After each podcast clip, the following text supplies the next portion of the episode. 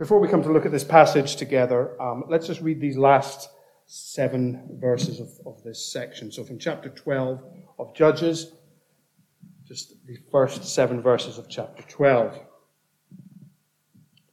Then the men of Ephraim gathered together, crossed over toward Zaphon, and said to Jephthah, Why did you cross over to fight against the people of Ammon, and not call us to go with you? We will burn your house down on you with fire. And Jephthah said to them, My people and I were in a great struggle with the people of Ammon. And when I called you, you did not deliver me out of their hands. So when I saw that you would not deliver me, I took my life in my hands and crossed over against the people of Ammon, and the Lord delivered them into my hand. Why then have you come up to me this day to fight against me? Now Jephthah gathered together all the men of Gilead and fought against Ephraim, and the men of Gilead defeated Ephraim, because they said, You Gileadites are fugitives of Ephraim, along among the Ephraimites and among the Manassites. The Gileadites seized the fords of the Jordan before the Ephraimites arrived, and when any Ephraimite who escaped said, Let me cross over, the men of Gilead would say to him, Are you an Ephraimite? If he said no, then they would say to him, Then say Shibboleth. And he would say Sibboleth, but they could not pronounce it right. And they would take him and kill him at the fords of the Jordan. There fell at that time 42,000 Ephraimites. And Jephthah judged Israel six years. And Jephthah, the Gileadite, died and was buried among the cities of Gilead. Well, there's an awful lot there, isn't there? When we read about Jephthah, there's an awful lot to go through, a lot to consider together. There's three chapters really that kind of picture and uh, give to us this uh, understanding of who Jephthah was and the time that he lived in. Um, that's why I split it into two. I thought we have to look at chapter 10 first because otherwise it's, it's such an awful long passage for us to think about in one. But today, with God's help, we'll look together at this passage that we read together, both chapter 11 and 12. What had happened? Well, the Ammonites had been raised up, and had been raised up to oppress Israel. Why was that? Well, it was because of their sin. They'd been sinning against God, as we'd seen so many times already in the book of Judges. But what did we see last time in chapter 10? We saw that the people had begun to repent.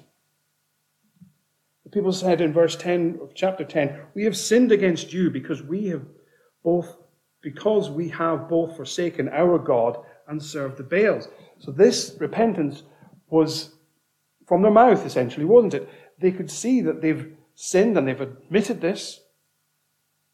But that's really as far as the repentance went at this stage. That's why God says to them, Go and call on to these gods that you've been serving. They'll rescue you, won't they? Then we saw that there was a secondary level of repentance in verse 15 where they came back and said once more, We have sinned. Do to us whatever seems best to you, only deliver us this day, we pray.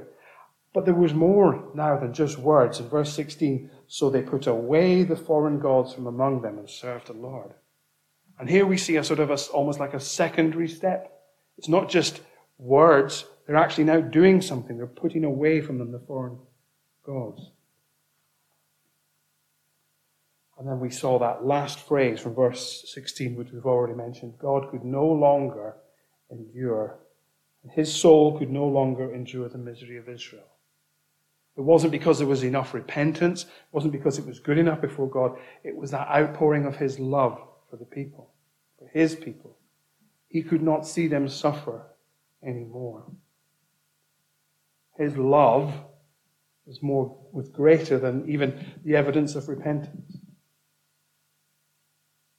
And that's what God is looking for in his people, that they turn back to him. You might think of the example of if, you're, if, a, if a man was married and his wife was being unfaithful, and the man found out about this, and she says, Well, I'm sorry, I've done something wrong. Is that, is that enough? Then the husband, then the wife rather says, Well, I've, I've, I've, I promise I won't do it again. I've, I've put all that behind me now. Well, she has still sinned. But in this instance, God shows that great love for his people, as a husband might show great love for his wife in that situation. And he draws the people back to him. So then, after this, we have uh, God's plan for deliverance set in motion. And that's really what we read together. If they are going to have triumph over these uh, Ammonites, how's it going to happen? Well, there has to be a, a way and a means. But as we shall see, it's not without consequences. It's not a simple, clean cut victory where everything's rosy. so I've got four headings. The first really is just an introduction to Jephthah, and then really just looking at the three main story beats. I, I can't obviously look at this in great detail. That would take far too far too long. So let's look firstly as, at Jephthah. Who is this man? Who, what do we know about Jephthah? Let's be introduced to him. Well, he is a Gileadite.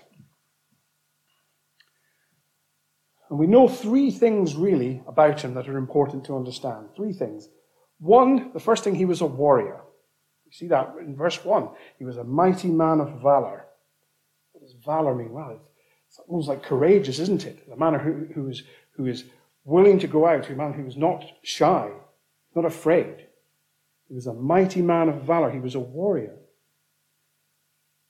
It was an important thing to be in those days. Secondly, we see he's an outcast.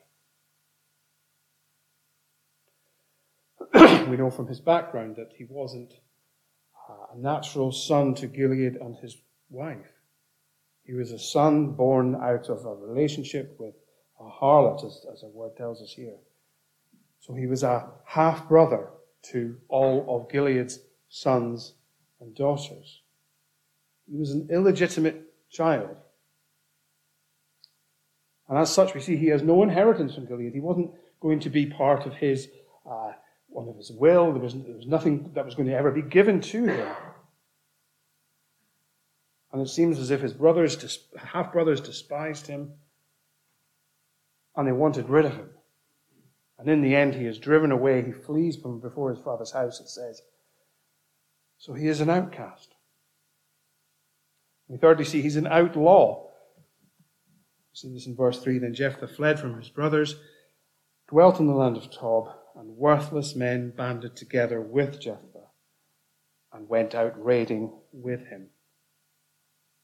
So he was bound together with these worthless men. Now, how do, how do we understand what it means by worthless men? Were they literally like criminals and prisoners? We, we don't know. We've not had, got enough information. Were they just men of low status? Maybe that's true. I don't want to say dogmatically. But he was bound together with these men that were really, they were seen as nothing in society, whatever that meant. And he had gone together with them and he went out with them, raiding. And again, what, what, does, what does it even mean by raiding? As you can see in your Bible, raiding is in, in italics. It's not necessarily in the, in the text there. So what was it he was doing? Well, we don't know so much, but he was bound together with this group of men and he was going out with them somehow.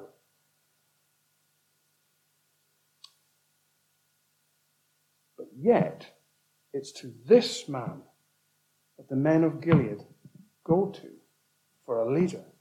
How strange this must have been for them. We see that from verse 4 on, the men of the people uh, go out to, to, to meet him. The elders of Gilead say, Did you uh, come? Verse 6 Come and be our commander that we may fight against the people of Ammon. Where does this come from? He was a, he was a man banded together with worthless men. The family wanted rid of him. And out of the blue, they're asking him to be their leader. Again, we can conjecture about this. It seems maybe that it was God that commanded them. You need to go to this man. We don't know. It is not that clear to us. But they are dogmatic. This is the person they want to rule over them. There's nobody else. This is not a, well, would you consider it kind of request. Have you thought about doing this? Do you want to apply for this job? No, they're, they're dogmatic about this. You are to be the one to lead us. How strange that is.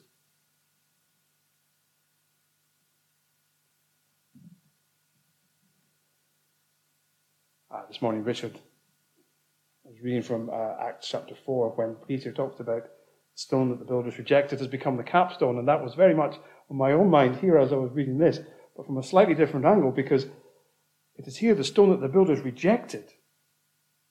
This is the one that the people had thrown out. They wanted nothing to do with him. Now they are calling him to be their leader. And there's this wonderful picture of repentance here. The picture, initially, we've seen that Repentance is a verbal sense of saying, I know I've done something wrong. And then the secondary sense, well, you might think, well, let's put my life together. Let's sort things out. We'll get rid of this, we'll get rid of that, we'll clean up this, and whatever. But there's that third and most important part of repentance. It's not just about trying to get yourself right. You have to go to Jesus Christ, don't you? You have to go to Him Israel, if they wanted to be free from oppression, they had to go to Jephthah. That's, seems as if that's what God wanted them to do. And that, that full picture of repentance there. For you and I, if we want to be free from the guilt and consequence of our sin, we need to go to Christ. He's a warrior, an outcast, an, an outlaw, but yet, even though this is true, and obviously he is no he is not Christ himself. He's not a perfect man.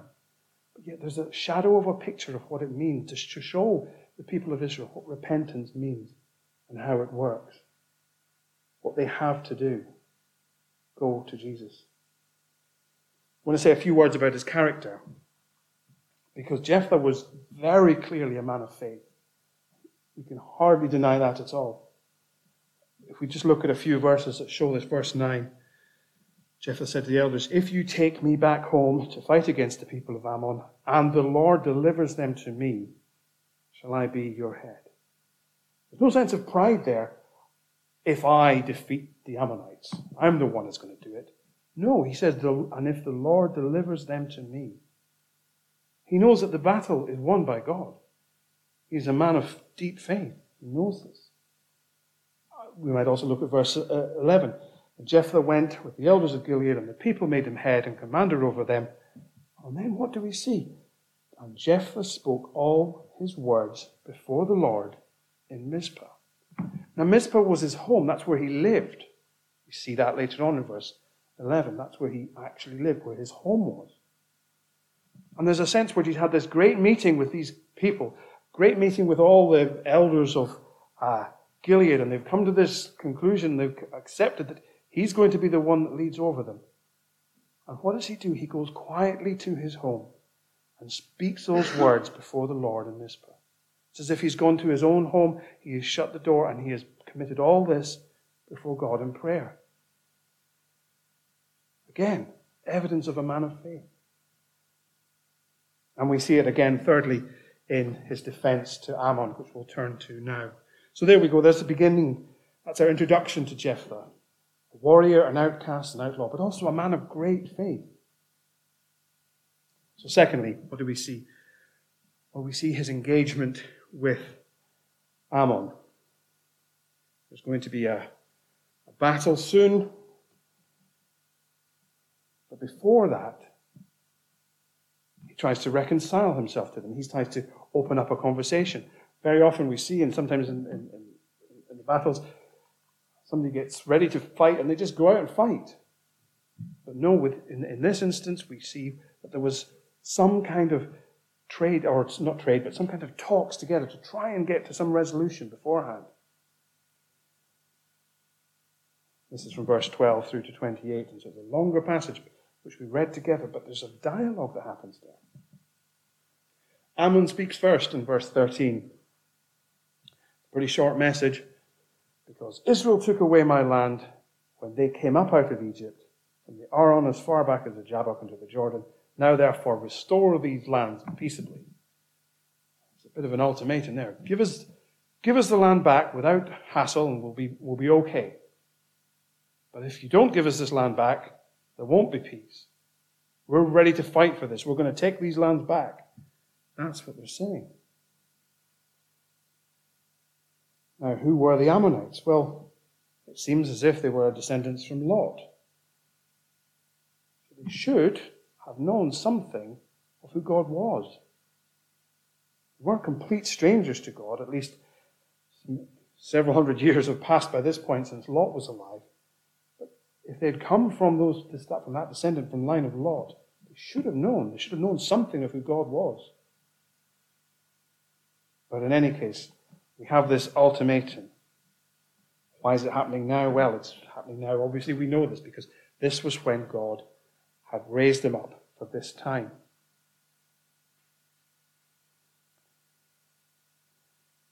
So that's Ammon. That's their. That's what they say. What does Jephthah say? Well, he makes a very clear counterclaim. He uses a totally different argument. He doesn't say, well, yes, but we had the land before you, or but we've had it for 300 years and we've done better things with it than you ever could. There's not an argument on that sort of a level.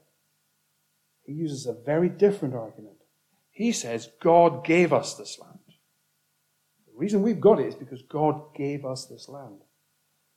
We're not talking about an idol here, not just another God, but we're talking about the living God. A God that the people of Ammon should have known about. Can't look through the whole thing because there's a lot of talk about how the people moved, about how they went through um, from borders and who they spoke to in this place and then crossing this river and so forth. And it's all, we can read about it in uh, the first five books of the Bible and then in uh, Joshua as well. Different battles and different attacks and things that happen. But essentially, what he concludes this is in verse 23, he says, And now the Lord God of Israel has dispossessed the Amorites from before his people Israel. Should you then possess it? God has dispossessed you. God has won this victory and given us this land. So why should you have it?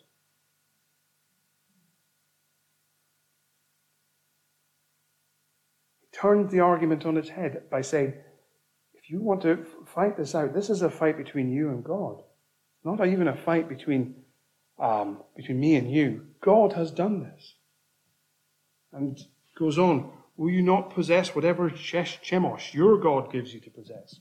You've abandoned God centuries ago, probably. You've gone to follow this God called Chemosh, whoever Chemosh is. Chemosh is so great, well, ask him to give you the land back. That's who you've gone to serve. That's who you are serving. I have not wronged you. You have wronged me. Because God's purposes were all drawn into this land. There was a day coming, we read in the New Testament of our Lord and Savior Jesus Christ coming. And this was the whole purpose of the land was to build up towards that time when he would come. God had a purpose with this land. God's glory was drawn into this. Our salvation was drawn into this. God's faithfulness. All of this was drawn in together. It's not just land, it's not just real estate, it's so much more than that. But the people of Ammon couldn't see the wood for the trees. They didn't understand all of this. So we read at verse 28 However, the king of the people of Ammon did not heed the words that Jephthah sent him. And so they go to war. We read about it there from verse 29 through to uh, 33, and there's no point for us now to kind of look at it in great detail. But essentially, we read that they got victory, that the people of Ammon were defeated.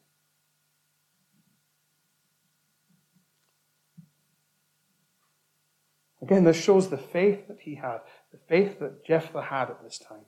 That he trusted God, that he understood God's word, that he understood the history, and was able to communicate it in a way. He wasn't just a warrior, some kind of muscle bound man who was able to kind of punch but couldn't string two words together.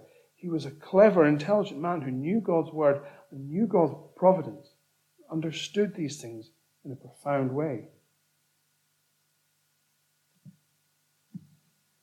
But then, thirdly, we come to Jephthah's rash promise. And sadly, for many of us, this is what he's best known for.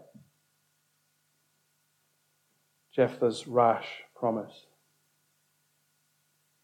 In the heat of the battle, just as he's getting ready to meet the Ammonites, verse 30 Jephthah made a vow to the Lord and said, If you will indeed deliver the people of Ammon into my hands, then it will be that whatever comes out of the door of my house to meet me, when I return in peace from the people of Ammon, shall surely be the Lord's, and I will offer it up as a burnt offering. Now, on the surface, that may seem, or at least it must have to him at the time, seem like a reasonable and a good thing to do. When he comes home, who knows? There could have been goats and sheep and things running around the house, and maybe that's what he would have expected. One of the goats to come rushing out of the house, one of the sheep, or something like that. And he would say, Ah, this I can take out for a, for a burnt offering to God. That's no doubt what he would have expected. But that's not what happened.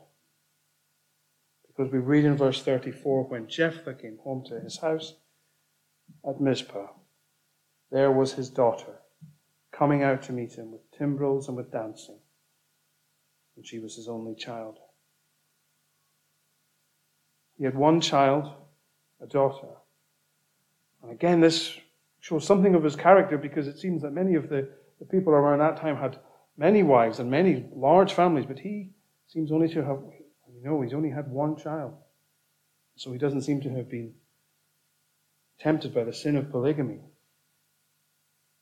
And this daughter comes out with timbrels, dancing, joyous because she wants to meet her father. No doubt she is in celebration. She'd been probably planning this. She'd heard of the victory and father's coming home and he's defeated the Ammonites. This is reason for celebration. And when she runs out to meet him, what a tragedy. This joy, a moment that should have been joyful for her, turns on its head in an instant. And it came to pass, verse 35, that when he saw her, that he tore his clothes and said, Alas, my daughter, you have brought me very low. You are among those who trouble me. For I have given my word to the Lord, and I cannot go back on it. How sad, how tragic this is. And yet there's that integrity in his own heart that he says, I cannot go back on my word to the Lord. He knows that he has made a promise to God. This isn't something he can turn back on.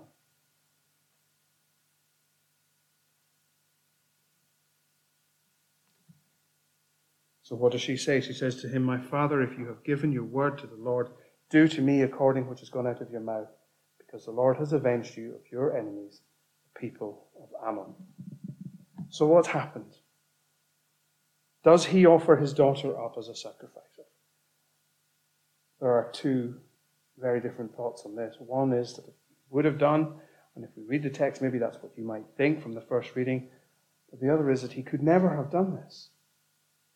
How could he have offered his own daughter up as a sacrifice? This was what the, this is what the, the nations would have done. The, the idolatrous nations, they, that's the sort of thing they do. They offer up their children in some way to please God. How could Jephthah have been involved in that? Instead, surely, it seems, because otherwise that would have been murder. That would have been a breaking of the commandments.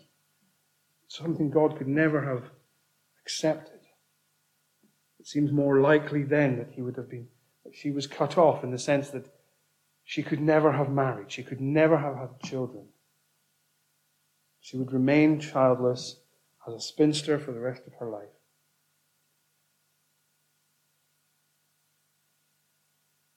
And as Jephthah only had one child, that too would have cut off his um, line, because he had no, nobody to pass inheritance to after that. His inheritance and his family and his uh, future were, were cut off.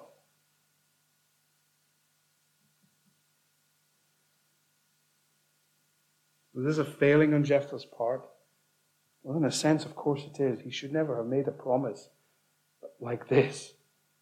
He could have easily added a few qualifying words. The first creature or animal that comes out of the house. I could offer that up.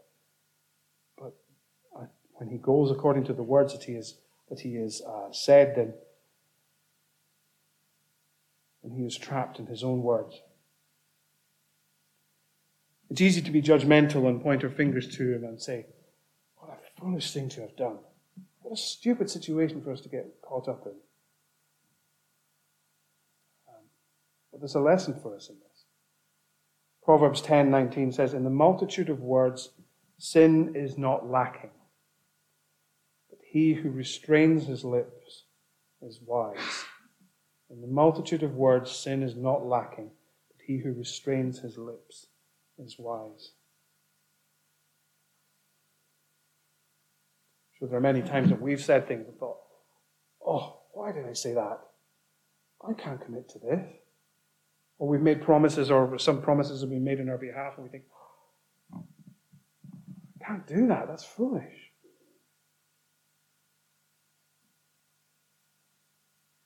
What a sad thing it is.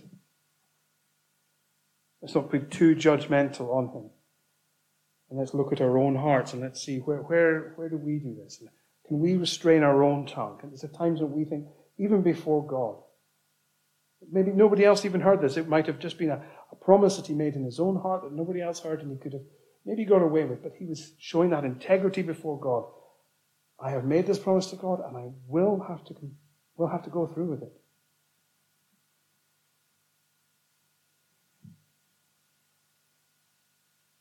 This custom, as then we read, it seems as if the people, that her friends, went with her up the mountain to bewail uh, her virginity, and it became, as we read in the end of uh, 39 and 40, it became a custom in Israel that the daughters of Israel went four days each year to lament the daughter of Jephthah, the Gileadite.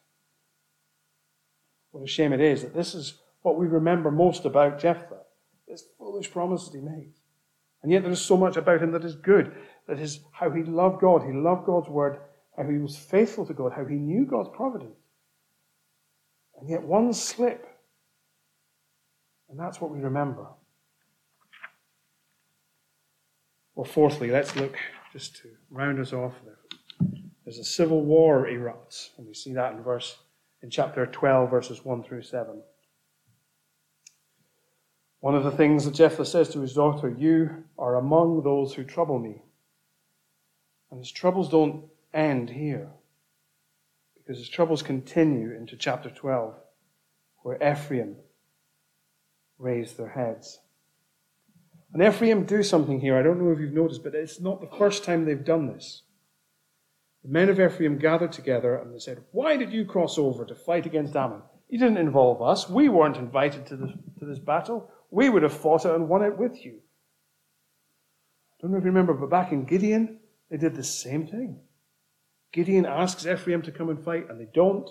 And then when Gideon gets the victory, they say, Why didn't you invite us? And it seems as if the exact same thing happens here. Jephthah says in verse 2 My people and I were in a great struggle, and when I called you, you did not deliver me out of their hands.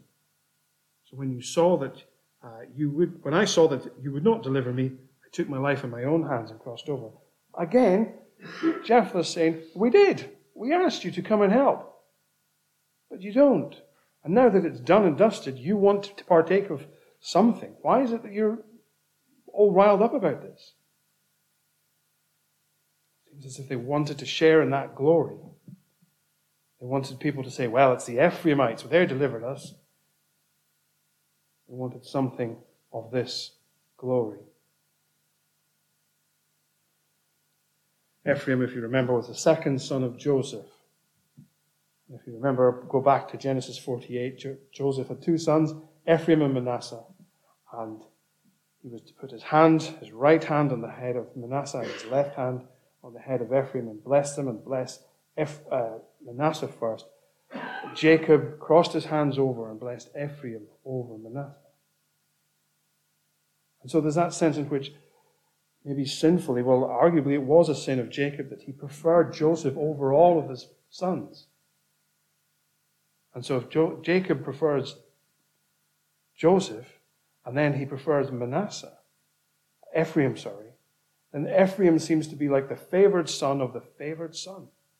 And I think there was something of a pride maybe that was dwelling up in them. A, a sense in which we're the greatest of the tribes of Israel. Maybe I'm reaching here, but it seems as if there's something in that, that they're, they were, their pride was wounded, that they weren't the ones sharing in this glory of this victory. Do we want our names to be in lights everywhere? As if we're the ones that, that matter. And it is God's victory.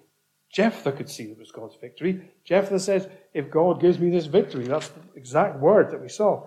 The Lord delivers them to me.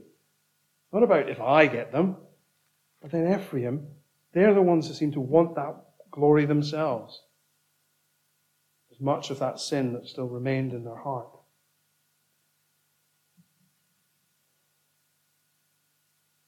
So they're defeated. Jephthah defeats them, and then we have this strange account of them crossing over the rivers when they couldn't pronounce the word shibboleth.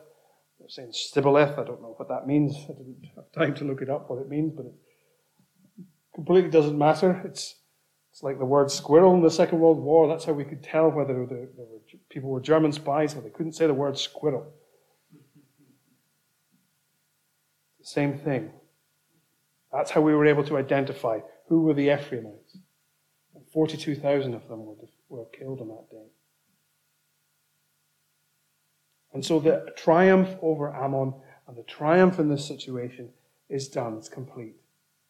God has rescued the people. God has rescued his people. And yet, what tragedy involved in all of this? What sadness. The Ephraimites have been killed. A huge number of them are, are destroyed. And Jephthah himself has seen his only daughter, whichever way you, you understand or, or, or, or look at what happened, his own daughter cut off. That's why I've titled this Through Tears, Triumph Through Tears, because it's so sad when we read all this. The effects of sin that this has in our lives. Sin is never without consequence. What great tragedy there is here. And none of us are sinless. None of us are without sin. None of us will go through life without tragedy or sadness in some shape or form. But in the midst of it, we see this great picture of repentance. That if we acknowledge our own guilt before God, that we do something about it, but that ultimately that we turn to our Savior, Jesus Christ, then that's where we find peace. That's where we find reconciliation with God. And though this world there might be through seen through many tears, yet ultimately there is that great peace. And we will be restored to be with him in a place where there is no tears, where all tears are wiped away. Jephthah rightly has his place in, um, in the book of Hebrews as a man of faith. I think that, that's abundantly clear. At least it is to me as I've been reading through this. It's just jumping out. What a man of faith this really is. And it is, it's a tragedy. That the thing that we remember about him is the fact that he made this foolish, rash thing. And even when he said this, it wasn't necessarily sinful, it was just misguided. He thought a goat was going to run out, and if a goat ran out of his house, we wouldn't be talking about this. But no, the tragedy is that we remember these failings. Well, let's put a rein on our tongue, but let's, most of all, let's repent before Him and accept and know Jesus Christ as our Lord. Jephthah was a picture, a shadow, a type of Him, but we can see the reality. What a wonderful truth that is. Well, let's pray. Our Father, we come to look at this man Jephthah, and surely we are convinced that he was a man who knew you, a man who trusted in you, a man who had great faith. And yet, so sad we are that we read about the tragedies and the difficulties that he faced, but most maybe sorrowful of all is about the words that he spoke, the promise that he caught himself up in around his daughter. Such sadness, Father. Pray that you would watch over us that you would guard our tongues from foolish and rash promises, and guard us and watch over us that we might repent. Father, give us that true sense of our sin, that we be find no rest until we have found it in you. We have found it at that cross. That Bunyan pictured so many years ago that the guilt and the weight of sin that was in the back of the Christian rolled away when he came to the cross. And may that be our joy to know also. So bless us in this, Father. Help us to trust in you. We ask in Jesus' name. Amen.